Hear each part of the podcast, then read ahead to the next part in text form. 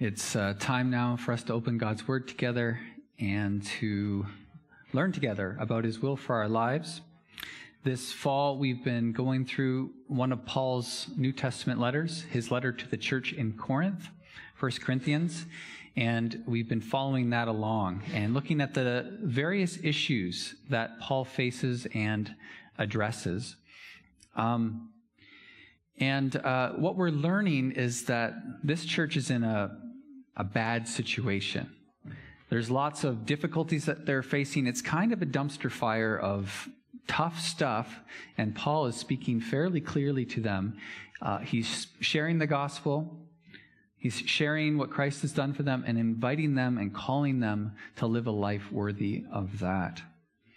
Now, uh, we're going to get to the scripture reading in a second, but I want to begin with something else.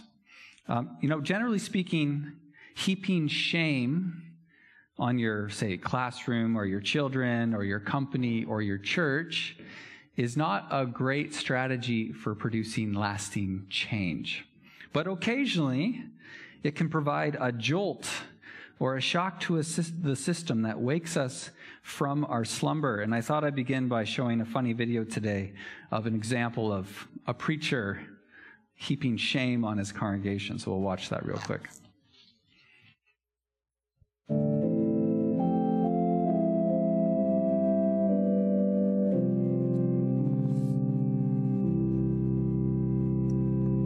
Today's reading comes from the book of Proverbs.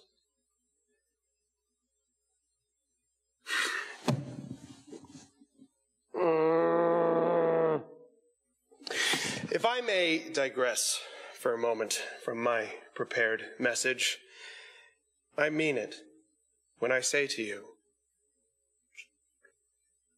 you guys, sometimes you're bad. Don't be jerks. You're supposed to be good. I'm in my office every day and somebody comes in and they're like, hey, whoops, I don't!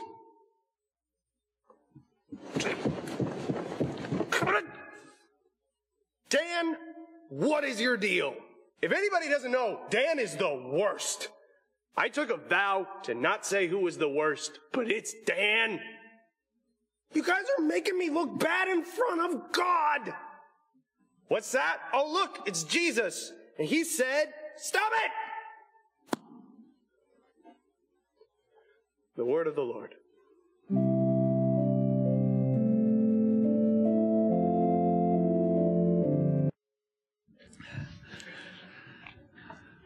Very thankful to say I don't feel like doing that around here.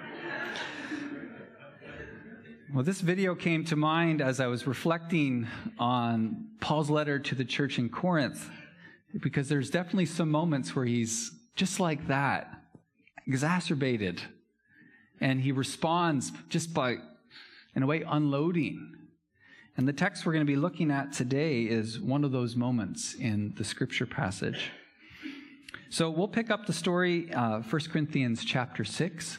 Uh, the words will be on your screen, um, and let's, let's learn together. 1 Corinthians 6, 1 to 3. I'll be reading a bit, offering some reflection along the way. If any of you has a dispute with another, do you dare to take it before the ungodly for judgment and set of before the Lord's people? Do you not know that the Lord's people will judge the world? Are you not to judge, uh, uh are, and if you are to judge the world, are you not competent to judge trivial cases? Do you not know that we will judge angels?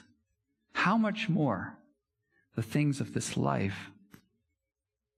So, this is the issue happening in the church. There's a lawsuit happening of one kind or another.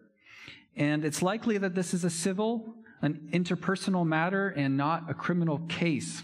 Maybe two brothers are fighting over property lines and, and where to draw them. Or maybe a sister slipped and fell down the stairs as she was leaving another sister's house, and the medical costs were so high that she decided to sue to try to recuperate her losses. Whatever is happening, it's happening. And instead of settling the matter like mature Christians, They are heading to the courts. And Paul is aghast. He is aghast. Really? You're going to have your dispute settled by a probably corrupt, ungodly official who doesn't care about God's word or God's ways? And aren't you mature enough to handle this yourself? Don't you know that the Lord's people will judge the world? What Paul's getting at here is a bit tricky to understand, but it's important if we are to understand his searing critique. Paul's referencing a passage from the book of Daniel. In Daniel 7, Daniel has a dream, and in that dream, power is taken away from the rulers and judges of this world, and that power is then given to the people of God. And then the people of God are given authority to judge the world. It's a vision of a day when the legislature and the courts will be taken away from the unjust and given to God fearing men and women. This end time establishment of the rule of the saints, it's not picked up or explained in detail in the New Testament, but it is assumed. It is assumed that in the new heavens and the new earth, Christians will reign with Christ and will join him in ridding the world of all the things that don't belong. With Christ our King, we will settle disputes. With Christ our King, we will transform swords into plowshares and spears into pruning hooks. What makes Christians fit for such a role? What allows us to judge wisely, to, to, to settle matters appropriately? Well, we have God's Spirit and we have God's Word. We know God's ways and how He wants us to live in His world. So if that's our future, participating in the judgment and restoration of the new heavens and the new earth, we should be able to render some of these judgments today, at least within our own body, the body of Christ. We're not babies in the ways of God, after all. My hunch is that the wisdom needed to settle most of the world's problems, especially interpersonal problems, is in this room already. We've got the Spirit. We've got the Word. We know the gospel. Together, we are being schooled in the art of forgiveness. Courts and lawyers have a way of multiplying problems. Bring in a brother or a sister. Call a pastor or an elder. Don't you know that one day you will settle disputes for the world? Verse 4, Paul continues Therefore, if you have disputes about such matters, do you ask for a ruling from those whose way of life is scorned by the church? I say this to shame you. this is this is Paul. Oh, you know, you guys. I say this to shame you. Is it possible that there is nobody among you wise enough to judge a dispute between believers? But instead, one brother takes another to court, and this in front of unbelievers? I thought you guys were spiritual, wise. Isn't that what they were boasting about back in chapters 3 and 4? Look at me, I follow Apollo, I am so wise. And yet, no one, to their shame, Paul says, is wise enough to sort out this dispute. And now they're making uh, God look bad in front of unbelievers. That all this is being dragged out in public is bad, but in Paul's mind, that's not the real problem. The real problem is that things have gotten to this point. Verse 7, we'll continue there. The very fact that you have lawsuits among you means that you have been completely defeated already. Why not rather be wronged? Why not rather be cheated? Paul's speaking to the offended party here, and he doesn't have much empathy for them. But I actually have a lot of empathy for the offended party.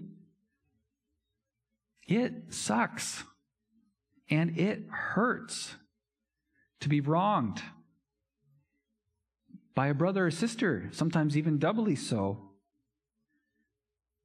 To hear maybe that someone is dragging your name through the mud, or taking advantage of you in an unjust way, ah, that keeps you up at night. I mean, that craving for justice within us is a strong craving. And the hurt of injustice leaves a deep mark. But here's the question for the follower of Jesus, and this is where I think Paul really offers something super important. The question is this How do I follow my Lord in this situation?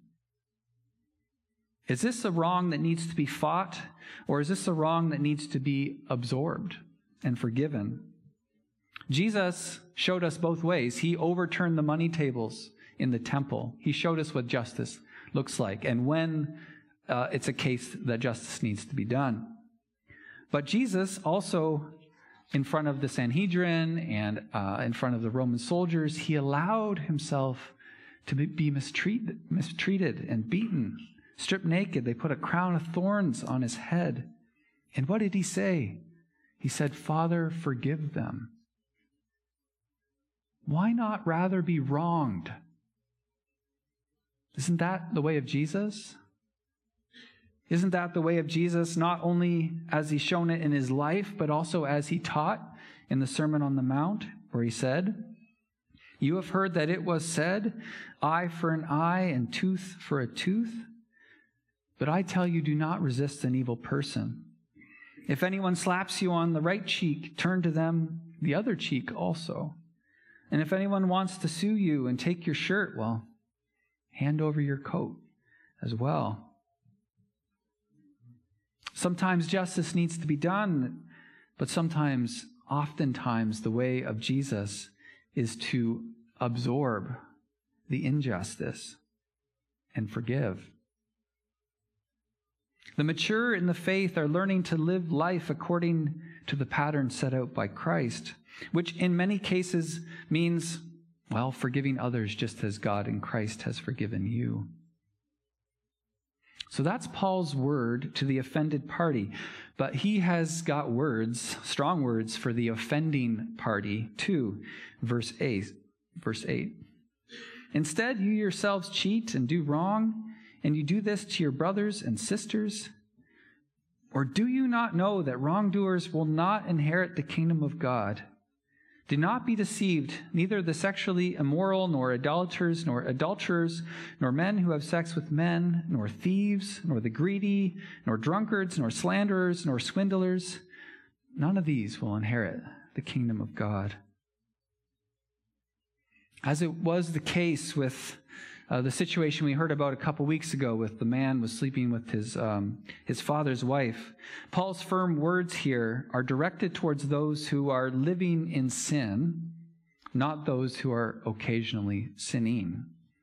There's a difference, right, between the wrongdoer who grows comfortable in their wrongdoing and those who are fighting against their sin nature and occasionally doing wrong. The former is far from the kingdom of God and in need of a transformative encounter with Christ, whereas the latter is in need of the support of the Christian community. Do you not know that those who grow comfortable in doing wrong, that they are far from the kingdom of God? Idolatry, not God's way. Having sexual relations with someone that is not your husband or wife not God's way. Thieving, conniving, swindling, being less than honest, being greedy and grabby, drinking to get drunk. Not God's way. And think of all the troubles that rise up when people live this way.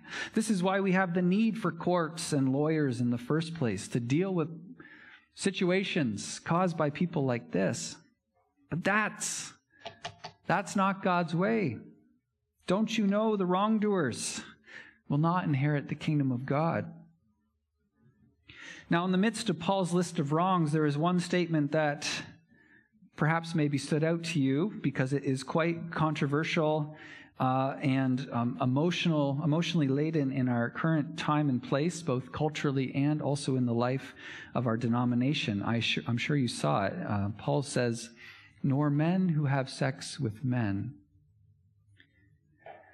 This is one of the Bible's seven or eight references to homosexual sex. It is not a big part of this particular text, but it is clearly referenced in a list that is um, clearly negative. Because this is an important and weighty issue, it deserves more time. And because it deserves more time, I'm going to give it more time. So, not next week, but the week after, we will be returning to these verses and reflecting on these together to do a, a fuller, a fuller um, reading of this and understanding of it as well. But for now, let's return to the text and see where Paul goes next. And this is a dramatic turn. And he's really sharing the gospel here in a powerful way. And that's what some of you were. You used to be like that, but, but you were washed and you were sanctified and you were justified in the name of the Lord Jesus Christ by the Spirit of God. For Paul, everything is grounded right here in this, in the great change that Jesus Christ has accomplished in us. That's what some of you were, he says to the offending party. But the old you is no longer what is most true about you. And what is most true about you now is that you've been picked up and cleaned up and put back into a right and holy relationship with God. You used to not have the Spirit, but now you have the Spirit of God. You used to be greedy and grabby and a swindling, thieving, conniving, but now now you have the Spirit of God and you've been washed and cleaned and cleansed in that old life. It's no more. God has clothed you with his righteousness as if you have never sinned nor been a sinner, as the Catechism says. This is what Jesus accomplished through his death and resurrection, and it's amazing. It's an amazing new reality. The Holy One, without sin, took on our greedy and grabby ways. He bore in himself the punishment that we deserved. What for? To clean us up, to forgive us of our sins, to present us as blameless before the, before the Father. Jesus absorbed the injustice that we might be the righteousness of God. And this fresh start and this cleanness, it's available, says the Bible, to all who come to Christ in faith. It does not matter what you've done or the wrongs that have been committed. Jesus will not shame you. He will cleanse you and incorporate you into his family. You've been washed. You've been sanctified. Not what, you're not that anymore. You're over here now. How do we live into this together? And what would happen if everyone in the church lived out of this new identity in Christ? Well, I don't think there would be many lawsuits among us. Now, thus far in my travels as a Christian, I am thankful to report that I have not met very many Christians who have gone to court to settle conflicts with other Christians.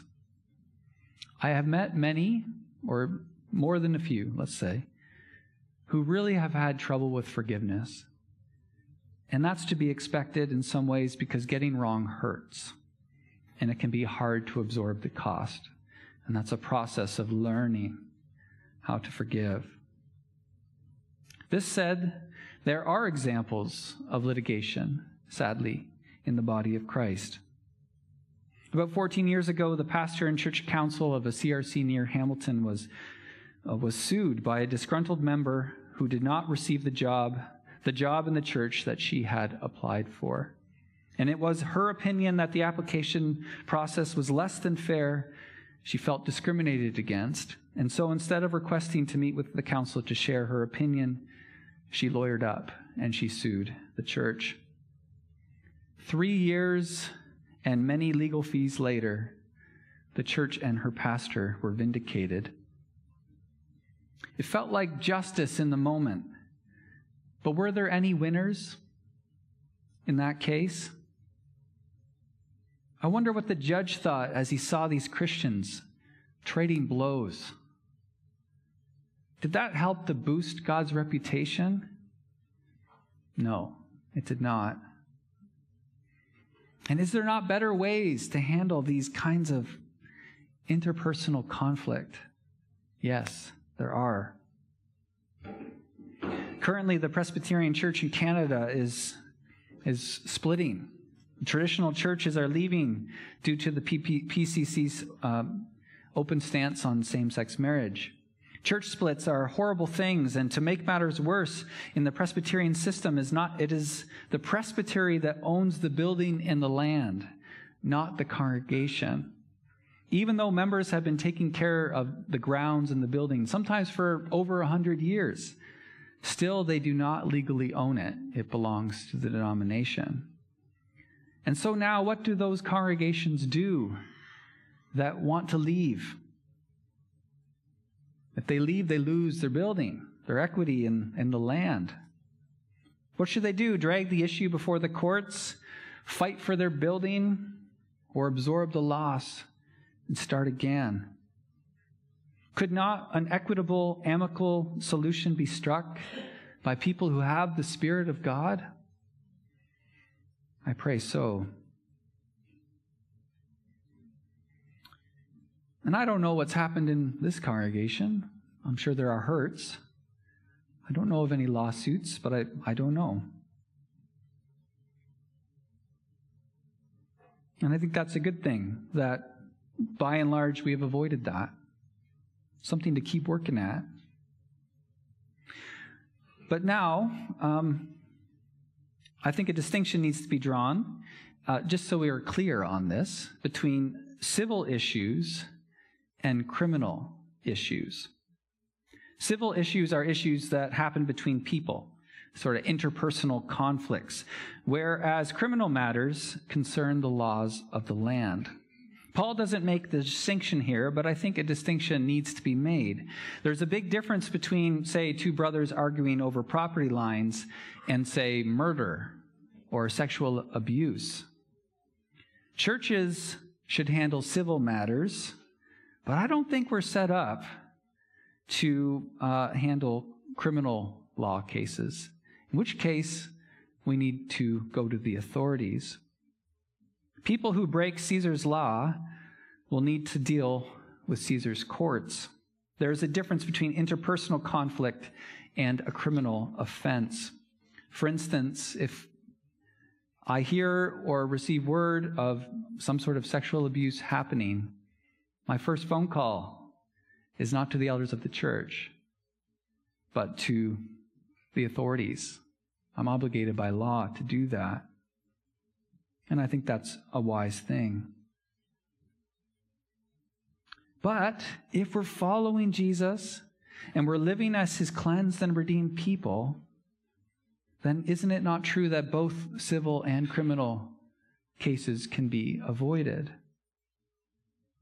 The real call and challenge in this text concerns our life together and our witness to a watching world. Here are questions I'm asking myself that I want you to ask of yourself. Am I growing into my identity in Christ? Am I becoming more and more the kind of person who is able to manage myself in relationship with others? Am I growing in my capacity to absorb injustice with grace? Forgiving just as God in Christ forgave me, forgave me? Am I growing in my ability to live as God's cleansed and redeemed child and so avoid the kinds of sins that break relationships and harm communities? And am I growing in wisdom and in my ability to help others sort through their disputes with grace and truth?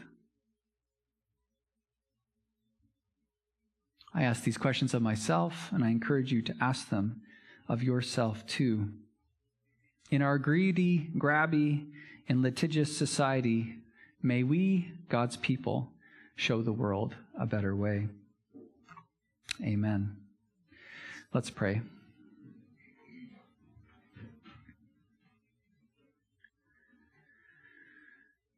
Lord God, uh, we are grateful um, that your posture towards us is not shame, shame, shame, but the sending of your Son, the cleansing of our hearts and lives, the clothing of righteousness upon our shoulders. And Lord, we pray that you would give us the power today to live this out in a way that bears witness to your goodness.